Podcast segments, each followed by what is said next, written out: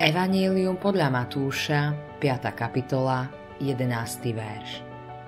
Blahoslavení ste, keď vás pre mňa hanobia a prenasledujú a hovoria o vás všetko zlé. Ak žiješ s Božným životom, už len tvoja prítomnosť môže niektorých dráždiť. Príklad, ktorý dávaš, je výčičkou pre človeka, ktorý nežije s Božným životom nie je to ani tak to, čo robíš, ale to, kto si, za čím si stojíš, čomu veríš, ako ho nasleduješ, čo takého človeka dráždi. V blahoslavenstvách Ježiš povedal Blahoslavený prenasledovaný pre spravodlivosť, lebo ich je kráľovstvo nebeské. Evangelium podľa Matúša, 5. kapitola, 10. verš. Spravodlivosť je vo svojej podstate konfrontačná. Aj keď ju nekážeme, konfrontuje sa so zlobou už tým, že je s ňou v protiklade. Ježiš zdôraznil. Každý totiž, kto zle robí, nenávidí svetlo a nejde na svetlo, aby jeho skutky nevyšli najavo.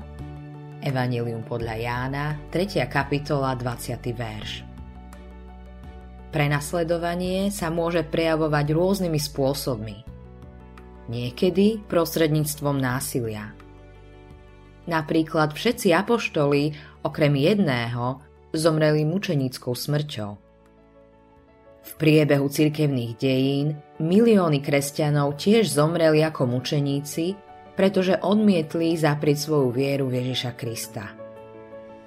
Dokonca aj v západnom svete Čelíme prenasledovaniu, hoci nie na takej úrovni ako mnohí veriaci na celom svete. Prenasledovanie sa neobmedzuje len na to, že vás niekto udrie alebo ohrozí. Môže zahrňať aj obťažovanie alebo dokonca zosmiešňovanie. Možno ťa ľudia kvôli tvojej viere vylúčili.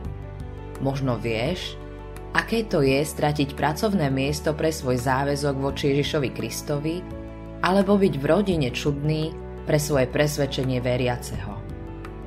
Aj to je prenasledovanie. Čo však o tom hovorí Biblia? V Evaníliu podľa Matúša 5. kapitole 10. až 11. verši sa píše, že sme požehnaní, čo je slovo, ktoré sa v tomto úrivku dá preložiť aj ako šťastný.